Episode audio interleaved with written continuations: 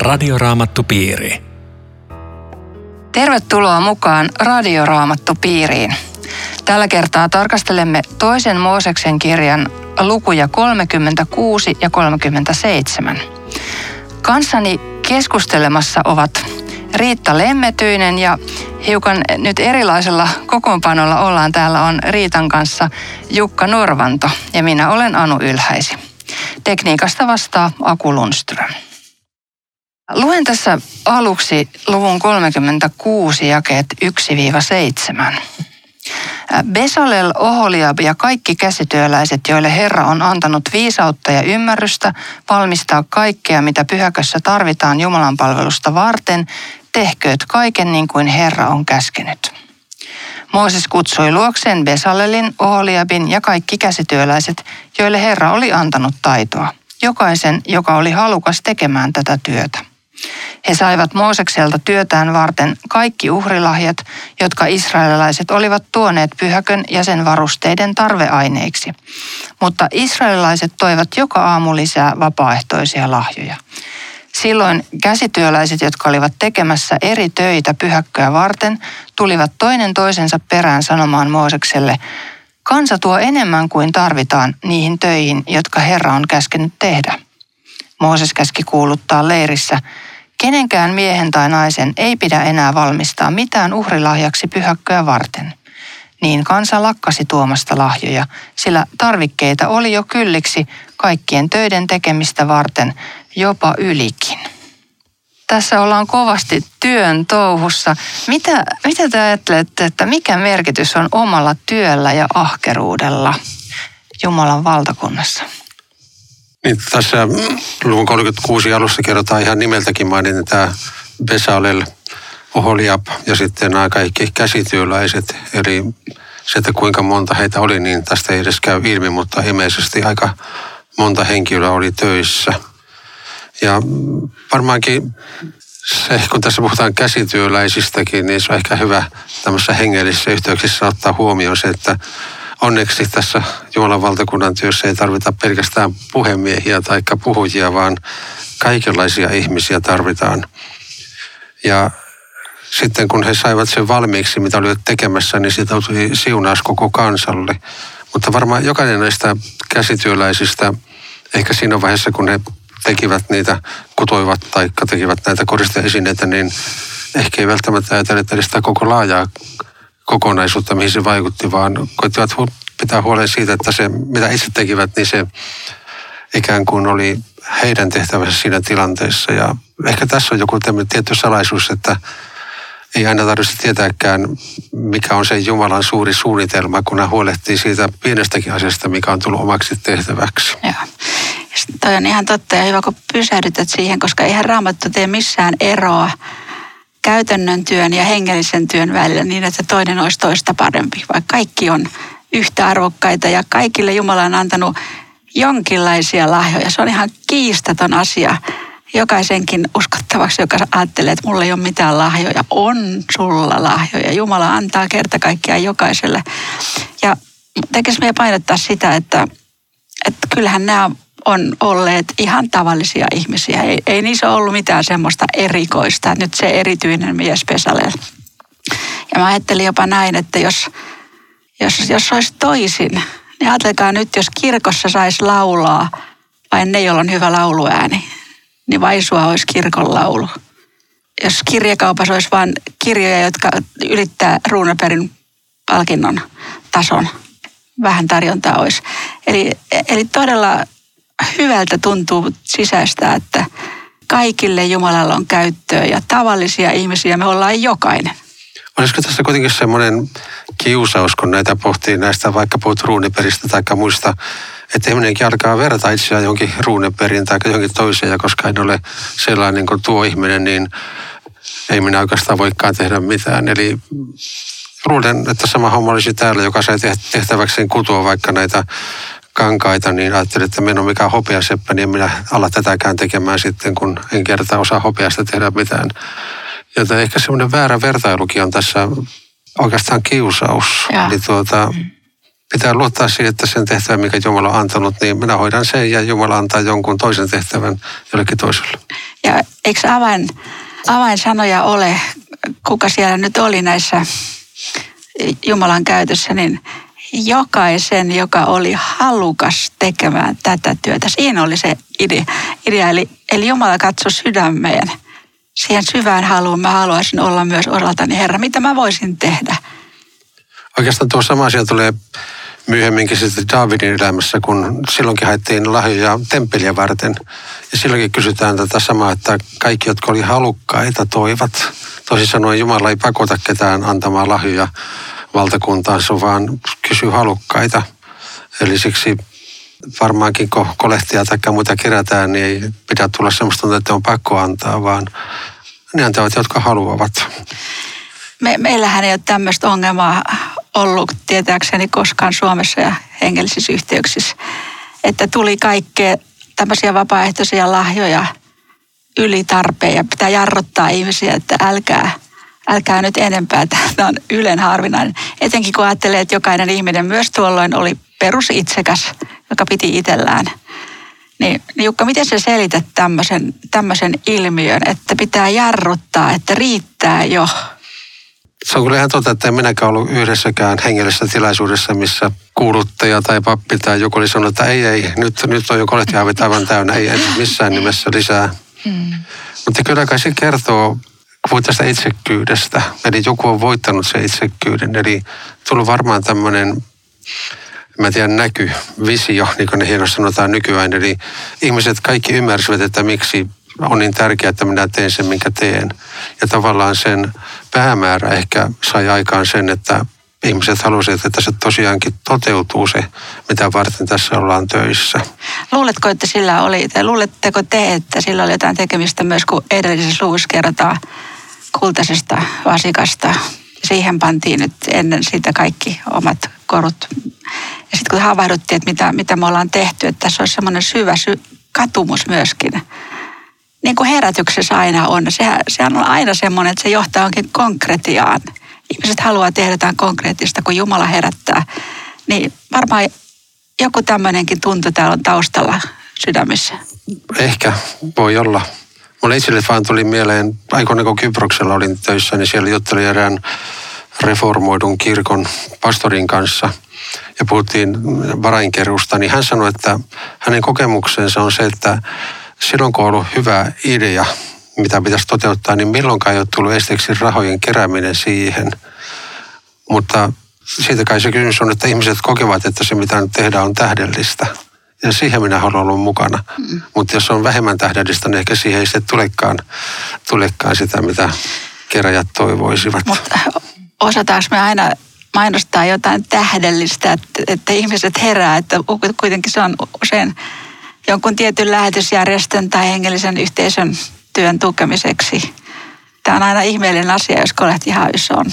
Minä itse asiassa ajattelen, että tuota, silloin jos on ihan aidosti semmoinen, niin kai ehkä sitä hirveästi tarvitse mainostaakaan. Ihmiset tajuaa, kun kuulevat siitä, että tämä oikeasti on semmoinen, mikä on todella tarpeen. Mutta sitten voi olla monia muita asioita, mitkä mihin saatetaan käyttää paljonkin panoksia. Että koitan nyt antaa tähänkin, kun tämä on niin tärkeää. Niin ihmiset jos niitä pitää hirveästi motivoida siihen, niin ehkä se ei olekaan sitten niin hirveän tärkeä se, se asia. En joku, joku totesi ihmisen itsekyydestä tämmöisen jutun, mikä on aika totta, että kun kaupan kassalla ostokset, joita on paljon, maksaakin 20 euroa. Oh, näin vähän, hyvä. Sitten tulee kolehtihaavi, mä katson kukkarossa, siellä on 20 euroa, aika paljon. Laitaks mä? Heti muuttuu. Se kertoo vaan meidän mm Totta, pieni ihmisinä varmaan on tarvittu, että tämmöisen itsekyyden saa voitetuksi missä tahansa tilanteessa, missä itsestä tai omasta joutuu luopumaan. Mm. Mutta mitä ajattelette, niin jos ei ajatella ihan siellä mitään raha, rahaa tässä niinkään, tai sellaista konkreettista rikkautta, mitä tuodaan sitten Jumala, vai jotain muuta? Voiko jotain muuta niin kuin antaa liikaa? Et mun tuli tässä itselle mieleen, että jos vaikka niin kuin aina antaa vaan vaikka kaiken aikansa Jumalan valtakunnan työhön, niin sulla on vaikka perhe. Niin, niin sillä tavalla voi olla, että, että sun ei pidä antaa niin kuin kaikkea aikaa, kun sulla on muutakin, joka on tärkeää. Että tietyllä tavalla, että Jumala jotenkin pitää huolta siitä meidän, että me itsekin niin kuin Sinänsä ihan mielenkiintoista, että voihan se olla tätä käsky Mooseksen kautta, mikä tuli sitten kansalle, oli myöskin kansan suojelemiseksi. Eli ei, tarvitsekaan antaa niin loputtomiin, vaan että siinäkin on rajansa. Eli siinä mielessä se ehkä myöskin suojeli ja, kansaa, koska ja. tuota, Jumala on tässä mielessä kohtuun Jumala, eli se ja. ei kuitenkaan ihmisiä sitten pyydä antamaan semmoista, mihin oikeasti ei ole enää varaa tai kykyjäkään. Joo, Anu, oot, oot kyllä oikeassa siinä, koska jos on kiltti ihminen, niin se on aina valmis ja, ja joku toinen kärsii. Että tarvitaan tämmöinen jarruttelu, se on ihan totta. Mä mietin sitäkin, kun tässä on tämmöinen valtava maallikkoliike, joka tässä, tässä toimii ja iloa yhdessä tekemisestä, että, että kyllähän tämän saman asian, tämän maallikkoiden, kun saisi kunnia myöskin meillä – kirkossa ja seurakunnissa. Siinä on vielä paljon parantamisen varaa. Siinä riittää haastetta. Itse olen koittanut, jos tähän asiaan mennään, vaikka en suoraan liitykään tähän kohtaan, niin puhutaan niin vapaaehtoisista. Niin se antaa ehkä jo semmoisen kuvan, että niitä ei oikeasti tarvita. Mutta jos puhutaankin palkattomista vastuunkantajista, niin tulisi semmoinen erilainen näkökulma siihen, että näitä kaikkia tarvitaan vastuuten kantamiseen. Toiset saavat palkkaa ja toiset eivät, mutta kaikkia tarvitaan. Ja siksi kun puhutaan vapaaehtoisista, niin tulee ehkä kuitenkin semmoinen tunne, että no ei niitä oikeasti tarvita, mutta tehkää ja. nyt jotakin, jos tässä ja. nyt sitten jotakin ja. tekemistä löytyy. Mm. Ja usein tätäkin kysymystä jotenkin katsotaan sieltä seurakunnan työntekijöiden näkökulmasta, että miten me saadaan vapaaehtoisia tai vastuunkantajia mukaan, mutta jotenkin tässäkin oli se näkemys, että ne, jotka halusivat tehdä, niin toivat taitonsa ja, ja. ja varansa. Että sitten tietysti voi itsekin niin kuin seurakuntalaisena kysyä, että mitä mä voisin tuoda ja, tähän seurakuntaan. Voinko ja. mä itse kertoa, että mä osaan tällaista, olisiko tästä täällä iloa?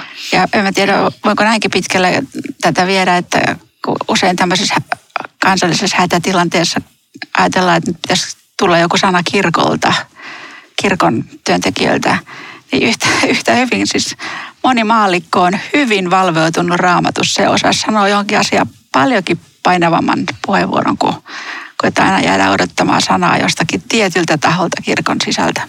No nyt me ollaan pitkään oltu tässä maallikkoudessa, kunniaan niin. se. niin, kyllä. Tota, ehkä sitä voisi sitten jatkaa suoraan eteenpäin, niin tässä sitten kerrotaan ihan tarkkaan siitä, minkälaisia asioita näiden ihmisten piti tehdä. Puhutaan vaikka, että kunkin kaistan pituus oli 28 kyynärää ja leveys 4 kyynärää. Kaikki kansat olivat samankokoisia ja ne yhdistyvät viisi kaistaa toisiinsa samoin kuin toiset viisi ja niin edespäin. Eli äärimmäisen tarkat ohjeet Mooses oli Jumalalta saanut. Ja musta sekin on aika tärkeä asia, että Eli jos ajatellaan tämmöistä, että mihin ollaan pyrkimässä, niin se jotakin epämääräistä, vaan hyvin tarkasti Jumala antoi ihmisille kuva, että minkälaisen pyhäkkötelta nyt halutaan, että se valmistuisi kansan keskelle. Eli mä jotenkin tuntuu, että Jumala ei tässä ollenkaan epämääräinen, että tehkää nyt jotakin, mikä tuntuu hyvältä, vaan ja. tehkää just niin kuin tässä annetaan ohjeet. Eli ihmiselle ei jäänyt tavallaan semmoista kuvaa, että mitä hän tässä nyt pitäisi tehdä. Ja siksi minä, minulle ainakin nämä puhuu nämä tarkat ohjeet siitä, että Jumala on valmistanut meille ihan tietynlaisen pelastuksen. Ja tietysti myöhemmin tästä voidaan puhua paremminkin, mutta yksi pyhäköteiltaan ennakkokuva on, tai no Jeesus on toteutuma tavallaan tälle pyhäköteltäjälle ja pelastukselle, mikä on valmistettu. Eli se ei ole semmoinen, mitä täytyisi kuvitella, vaan se on ihan täsmälleen sellainen, kun Jumala on sen meille valmistanut. Ja siinä mielessä nämä tarkat mitatkin kuitenkin puhuvat siitä, että Jumala on valmistanut meille ihan semmoisen pelastuksen, mitä me tarvitsemme. Tämä on Radioraamattu Piiri. Ohjelman tarjoaa Suomen raamattuopisto. www.radioraamattupiiri.fi Jatkamme toisen Mooseksen kirjan lukujen 36 ja 37 tarkastelua. Keskustelemassa ovat Riitta Lemmetyinen ja Jukka Norvanto. Minä olen Anu Ylhäisi. Haluaisin vielä nostaa täältä yhden jakeen, joka ei tunnu oikeastaan tärkeältä, mutta ehkä se kuitenkin jostakin puhuu. Ja 19. Telttamajaa varten ne tekivät peitteen punaiseksi väärätyistä pässin nahoista ja sen päälle vielä merilehmän nahkaisen peitteen. Merilehmä, se on varmaan meikäläisittäin olisi hyönä, mä olettaisin merileijona. No niin tai näin, niin, niin tota, tämä mahtavan ilmestysmajan ulkoinen kuori on erittäin oikeastaan niin kuin tylsän tympäsevä, harmaan ruskea, vaatimaton joku ulkopuolinen, joka ei olisi tiennyt, mistä on kyse. Ajattelin, että mitä ne tuolla tekee. Ja sitä ne raahaa joka paikkaa. Ja, ja mulle tämä puhuu siitä asiasta, että, että Jumalan suuruus ja kirkkaus on aina tällä lailla kätkössä, vähän niin kuin pässin nahan alla. Tämä aare on meillä saviastiossa tai Jeesus ihan tavallinen ihminen sieltä Nasaretista puusepän poika. Ei mitään erikoista, mutta ei saa erehtyä. Jumala nimenomaan kätkee suuruutensa vaatimattoman kuosin alle yhä vielä. Joo, se on ihan totta, että jos olisi nähnyt vain sen ulkokuoren, niin ei olisi tajunnut kuinka kaunis on sitten sisältä. Siis tämä merilemmän nahka oli kaikkein ulommainen – mutta se alo oli tämä punaiseksi väretty pässinnahka ja jos ajattelee jotakin pässiä, mikä on väretty punaiseksi, niin en tiedä, odotetaanko suurta mielikuvitusta, kun ajattelee, että sinähän puhutaan oikeastaan verestä ja oinaksen kuolemasta. Eli se oli heti siellä alla suojelemassa. Eli itse asiassa nämä kaikki neljä kerrosta, mitä siinä oli näissä, niin kaikkein alimaisin oli sitten semmoinen hieno kerupin kuvin koristeltu koristeltu sisätila, mistä ainoastaan papit sen saattoivat nähdä. Eli mitä ulomas mennään, niin sitä arkisemmalta alkaa näyttää. Ja sitten sieltä kun päästään taas sisemmälle, niin on sitä ja. hienomman näköistä. Mutta totta, että ulkopuoliselta se ei ollut kuitenkaan houkutteleva se ensimmäinen kerros, mitä ja. saattoi nähdä, kun he sitä kantavat siellä autiomaassa. Tässä on Jukka paljon yksityiskohtia. Osasit avata kuulijalle vähän, että sitä kokonaisuutta, mikä, mikä tästä tulee? No se kokonaisuus on, siis jos puhutaan pyhäkköteltasta tai sitä telttamajasta, niin sen telttamajan lisäksi se oli ympärillä tämä esipiha-alue. Siellä oli siis oikeastaan kolme porttia. Ensimmäinen portti on se, että pääsee esipihalta sinne esipiha-alueelle. Toinen ovi on, että pääsee esipiha-alueelta pyhimpään pyhän osusto ja sitten siinä on vielä kolmas ovi ikään kuin se esiripun takana, että pääsee siihen kaikkein pyhimpään. Eli kolme ovea ikään kuin, että päästään kaikkein pyhimpään ja Raamatussa tämä luku kolme viittaa kyllä se Jumalaan. Mutta jos ajatellaan ihan sitä kokonaisuutta, niin se ensimmäinen alue, mihin ihminen tulee, on esipiha-alue. Ja ensimmäinen esine siellä on pronssialttari. Ja pronssi on tavallaan tämmöinen sekainen kahdesta eri metallista tehty asia, niin se kuvaa ihmisen syntiä. Seuraavaksi tulee vesiallas, jossa on ikään kuin muistutus kasteista, että tarvitaan puhdistusta. Sitten mennään pyhään. Siellä on seitsemänharroinen lamppu. Siinä on myöskin tämmöinen pöytä, missä oli näitä uhri- tai näkyleipiä. Ja sitten kun mennään lähemmäksi sitä kaikkein pyhintä, niin sen edellä on suitsutusalttari.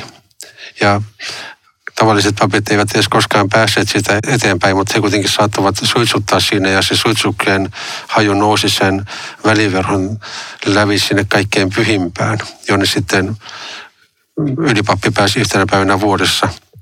Ja silloin oli sitten kuudes ja seitsemäs esine, eli tämä liiton arkki, jonka sisällä oli ne liiton taulut ja vähän muitakin esineitä, mannaa ja se Aaronin versonut sauva. Ja sen päällä oli vielä kultainen kansi, jonka päällä oli kaksi kerubia. Eli tämä seitsemän tuli aika monta kertaa se tässä vastaan, mutta sitten koko raamatussa se on ehkä tärkein yksittäinen luku. Ja ehkä muistutetaan vaikka siitä, että seitsemänä päivänä Jumala tätä kaikki on lui taikka loi, mutta lepäsi silloin seitsemäntenä päivänä. Mutta tämä kaiken kaikkiaan tämä, tämä, tämä pyhäköteltä alue, oikeastaan se on maailma pienoiskoossa. Eli mikrokosmos, eli se pyhä esipiha-alue kertoo sitä maailmaa, missä me elämme. Se oli jopa vesiastia ja ne oli palmojen kuvia tai muita oli koristeina siinä kertoo sitä, mitä tässä maailmassa kasvaa. Sitten mennään siihen toiseen puoleen, eli pyhään, niin siellä on seitsemän haarainen kynttilä, kynttelikkö. Niin se kuvaa niitä seitsemän planeettaa, mitä viittä planeettaa, jotka siihen aikaan tunnettiin, ja aurinko tai kuuta, siitä tulee ne seitsemän. Ja jos luomiskertomusta katsoo tarkemmin, niin siinä ei puhuta mitään auringosta eikä kuusta. Puhutaan valoista. Eli sama hebrean sanasta käytetään tätä, kun puhutaan tästä kyntteliköstä. Ja siinä oli myöskin se leipä, missä piti olla aina ne 12 leipää nähtävillä. ja muistuttaa siitä, että paratiisissa oli aina ruokaa ihmisille. Ja sitten kun mennään sinne kaikkein pyhimpään, niin siitä sanotaan, että siihen liiton narkkuun ei saanut kukaan edes koskea. Ja paratiisissa sama, että siihen kaikki hyvä ja pahan tiedon puhe ei saanut kukaan koskeakaan kuoleman uhalla. Eli tämä on niin pienoiskoossa koko maailman kaikki olisi kuvattuna tässä, tässä kokonaisuudessa. Ja se on minusta ehkä meidän hyvä pitää mielessä, että se ei ollut vain joku tämmöinen palvelupaikka, vaan kerrotaan, Jumala hallitsee tätä.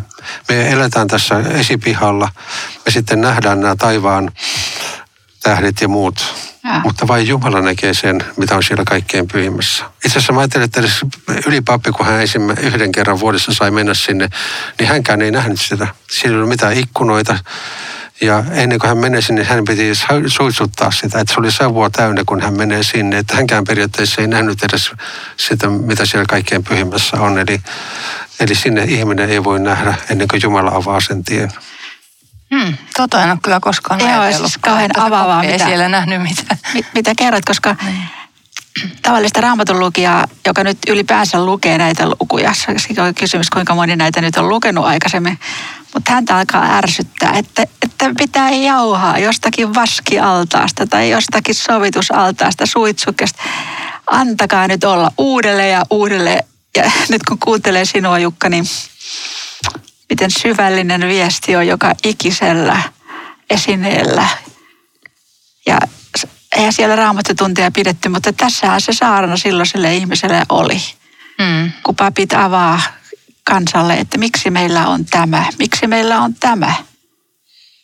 Mm. Aivan. Ja jotenkin ajattelin, että mikä etuoikeus meillä on niin kuin ymmärtää raamatun ja ja Jeesuksen tekemän työn kautta sitten kaikkea tätä. Että heille se ja. oli vaan sitä, mitä heidän, he teki sen niin kuin Jumalan käskystä ja, ja häntä palvellakseen, mutta, mutta sitten me pystytään niin kuin näkemään siinä sitten paljon enemmän. Ja, Et sen takia haastetaan kaikkia raamatun tutkimiseen ja lukemiseen. Se on äärettömän antoisaa oivalluksia toinen toisessa perä. Hmm. Mutta hei Jukka, mainitsit tuossa kerubit ja nehän sanotaan täällä, tehtiin kankaisiin, kirjottiin kerubin kuvia ja, ja sitten tehtiin myös kaksi kultaista kerubia, taottiin sinne pyhäkköteltaan. M- mitä nämä kerubit on? Siis se, se esiripu, mikä oli sen välivero, siis pyhä ja kaikkeen pyhän välinen, niin sekin oli koristettu kerubin kuviin. Eli se pappi, joka oli siellä pyhässä, niin näki ne kerubit, mutta ei päässyt kerubien taakse.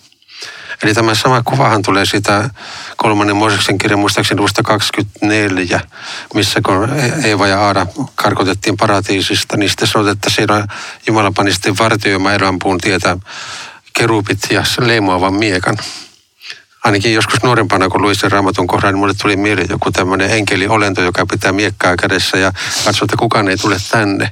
Mutta sitten mä myöhemmin aloin katsoa tarkemmin sitä kohtaa, niin siinä puhutaan kerupeista selvästi monikossa, eli vähentään kaksi, mutta yhdestä miekasta vaan. Ja mikä niiden tehtävän oli, niiden, ne vartioivat elämän puolet vievää tietä. Ja sitten kun me luemme tästä toisesta Mooseksen kirjasta, että ne kerubit on sen liiton arkun pyhän kultaisen kannen päällä. Ja Uusi testamentti sanoo, tai Kreikassa käytetään sellaista kuin hilasterion, eli tämä sovituksen kansi, niin sanotaan, että Jeesus on tehty meille sovituksen kanneksi oikeastaan kummallisesti sanotaan sen Uuden testamentin puolella. Eli ja sinne pititään ylipapin viedä uhriverta kerran yhtenä päivänä vuodessa, että kansansynnit olisi peitetyiksi. Eli tavallaan ne kerubit muistuttaa siitä, että elämänpuun tielle ei pääse ilman sovitusta. Ja se miekka, joka oli tietysti siinä paratiisissa vartiomassa, niin viime kädessä se on Jumalan sanan vertauskuva ja viime kädessä Jeesuksen vertauskuva. Ja. Eli Jeesus on Jumalan sana. Ja. Eli ilman Jeesusta ei päästä kaikkein pyhimpään. Eli siksi nämä on minusta niin mahtavia kuvat tässä kun puhutaan sitä pyhäköteltaa ja kaikkien varusteita, että ne kaikki julistaa Jeesus, Jeesusta niin voimakkaalla tavalla, että ilman Jeesusta ei kukaan pääse kaikkeen pyhimpään. Mutta sitten kun Jeesus ristillä kuolee, niin se temppelissä se pyhäkö, taikka siinä pyhä ja kaikkeen pyhän välillä oleva paksu esirippu repiää ylhäältä alas. Ei siis ihmisten tekojen voimasta, vaan Jumala avaa nyt sen tien kaikille kaikkein pyhimpään. Eli Jumalan yhteyteen. Mutta tuli vielä toinen assosiaatio tähän kerubien, kun 37 luku ja 9 kerubien siivet olivat kohollaan kannen yllä ja niiden kasvot vastakkain kohti arkun kantaa, eli, eli niin kuin alas. Niin tota, tuli mieleen tämä ensimmäinen Pietarin kirjeen kohta, kun kerrotaan, että profeetoille ilmoitettiin evankeliumi, ja sitten tähän pelastukseen, tähän evankeliumin haluavat enkelitkin päästä edes luomaan silmäyksen. Siinä ne tekee sen, hmm. mutta vielä, vielä heille ei avattu sitten, niin. mitä Jukka tuossa kaikille meille nyt sanoi. Siis muuten tästä kerupeistakin puhutaan muuallakin raamatussa. Kerrotaan vaikka, että Jumala ratsastaa kerupin siivillä, mm. tai sitten jos Hesekielin kirjaa mennään, niin siinähän Hesekiel näkee näissä tämmöisiä kerubeja, joilla on neljä kasvojakin, härkä ja kotka ja leijona ja ihminen. Ja ne kannattelevat Jumalan valtaistuinta myöskin siinä Hesekielin kirjassa. Eli se on suora kuva myöskin tästä temppelipalveluksesta, niin kuin se päättyykin se koko Hesekielin kirja sitten kuvaa uudesta temppelistä, mikä myöskin on koristeltu myöskin kerubin kuvin mm. muun muassa. Mm. Eli tuota, tämä keru, oikeastaan kun Raamatussa puhutaan, että siellä on kerupia, niin se kertoo, että siellä on myöskin Jumala läsnä. Mm. Eli se kertoo Jumalan läsnäolosta, ja. nämä kerubin kuvat. Mm. Muuten semmoinen yksityiskohdan kysyn tässä vielä, kun, kun tosiaan tässä on tämä, ää, niitä kerubin kuvia oli juuri siinä väliverhossa. Ää, oliko se samanlainen se väliverho siinä temppelissä silloin, kun, kun Jeesus kuoli ja se repesi? Oliko se tällä samalla Varmaan saman värinen, mutta tuskin ihan samanlainen, koska se mikä oli autiomaassa kuljetettiin paikasta toiseen, niin ne ei ollut voinut kovin raskaita tai paksuja olla, mutta kuitenkin semmoinen, että se selvästi erotti sen pyhän ja kaikkein pyhimmän. Eli oikeastaan kaikki tämmöiset, mikä on rajalla, niin ne kertoo, että toisella puolella on jotakin toisenlaista – ja. Mutta sitten jos mennään vaikka tuonne Suomen ja Venäjän rajalle, niin silloin rajapyykkejä, niin me tiedetään, että tässä alkaa joku toisen, toisenlainen siellä toisella puolella. Mm.